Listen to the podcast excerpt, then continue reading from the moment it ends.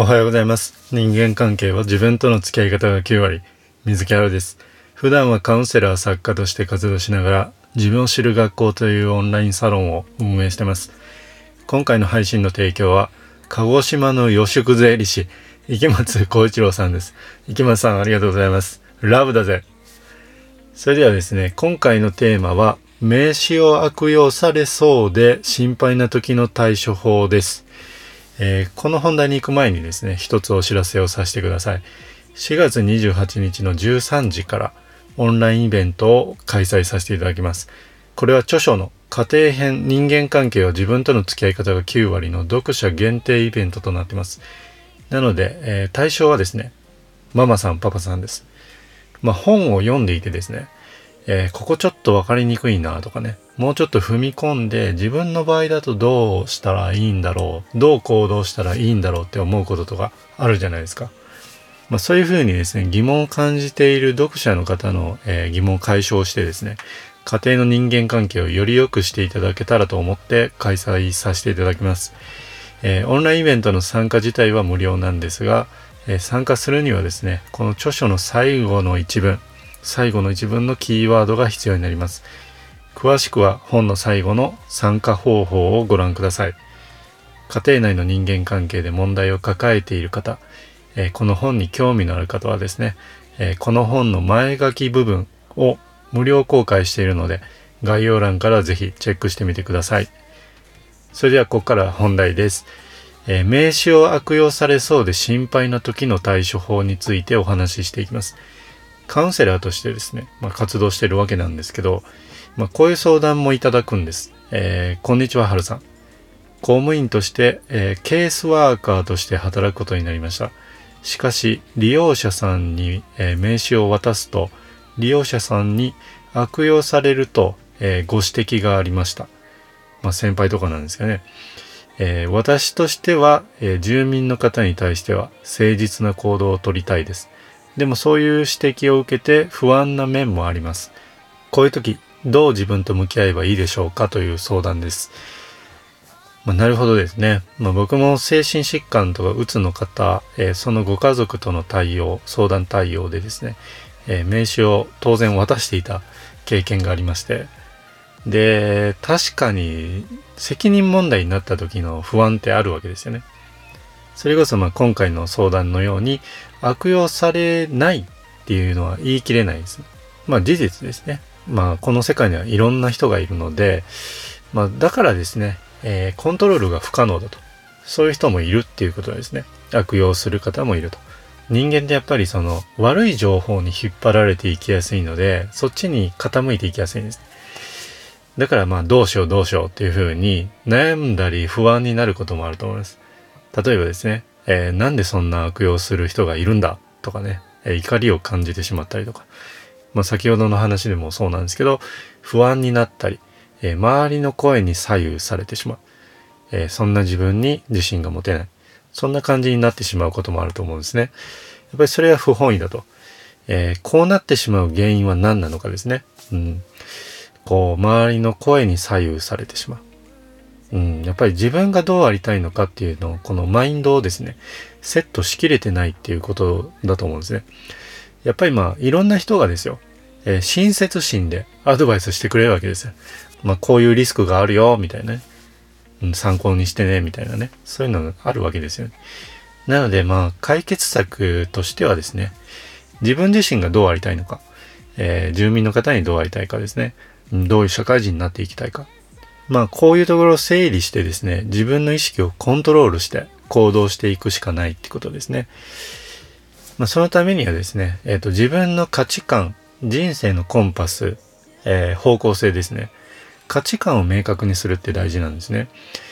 まあ、そうなると、えー質問を受けたりとか、対話するって大事なんですよ。例えばですね、えーどんな相談員だと相談しやすいかなとかね。やっぱりその相談する側の人の立場に立ってみるとか。まあどういう相談員、ケースワーカーの人だとプロと言えるかな。まあそういうふうに、あの、質問を受けて考えるじゃないですか。うん、やっぱり責任感のある人かなと。自分で考えて行動できる人かな。そういうふうに浮かんでくるのであればですよ。やっぱりそうなりたいわけですよ。自分は。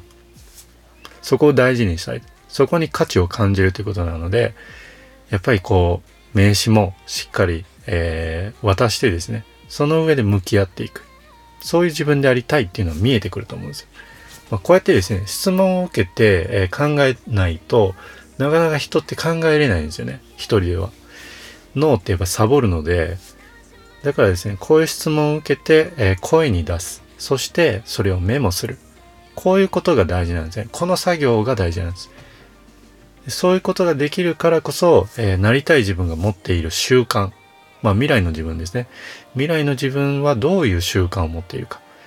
ね、住民さんに相談してきた方にですよ。勇気を出して相談してきた方に誠実でやりたい。そうなのであれば名刺を渡すですよね。で、自己責任で行動する。うん。役所の看板動向じゃなくてですね、自己責任で自分個人として行動するですね。そこまでこうガチガチでないのであればですよ。名刺はもう絶対渡すなとかね。そんなことないとは思うんですよね。まあ、その組織が決めているルールの中でですね、えー、最大限自分を出すっていうのは大事だと思うんです。まあそういう習慣がついていくことによって、えー、こういうプロになりたい。自分軸がより明確になっていくんですね。で、ぐるぐる悩む時間が減り、行動できる時間に変わります。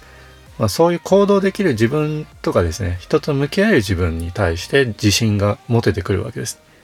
だからまあなんとなく周りの言う通りにやっとこうみたいなんて、えー、達成感とか自信にならないんですね。自分で決めてないから。だから今回の相談自体がですね、本当に素敵な内容だと思ったんですよ。今回のまとめになるんですけど、親切にアドバイスをしてくれる人、いますよね。うん、良かれと思ってアドバイスしてくれる人もですね、そういう人をコントロールできないし、悪意のあるお客さん、えー、住民の方も、え、コントロールができないんですね。で、コントロールできるっていうのは何かやっぱり自分だけなんですね。だからまあ、あの、力になってくれる方っていうのはありがたいですね。まあ、基本的にはですね、じゃあどうなりたいのか、自分はどうありたいのかっていうのを意識して、その自分に近づいていく行動とかですね、習慣をとっていく。そうすると、もう慣れていくので、その自分に慣れていくんです。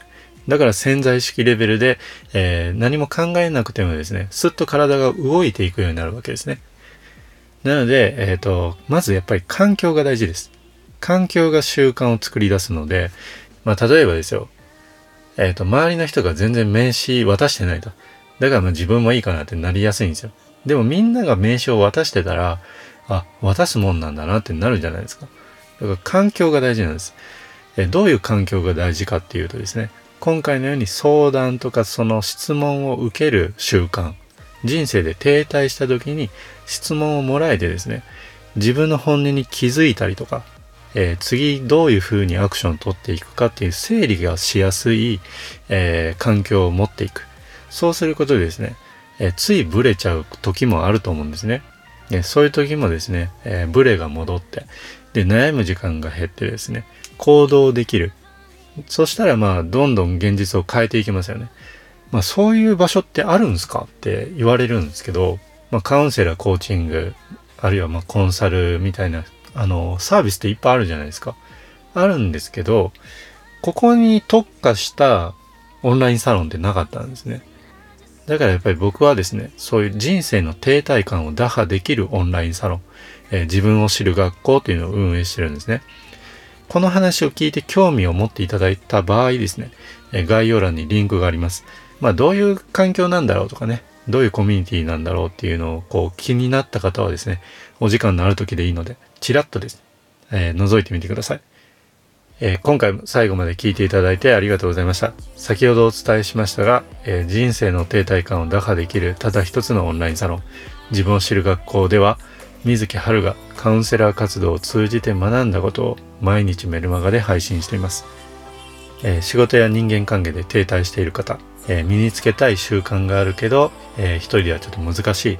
そういう方はですね、え概要欄からぜひチェックしてみてください。それでは今日も最高の一日にしていきましょう。水木春でした。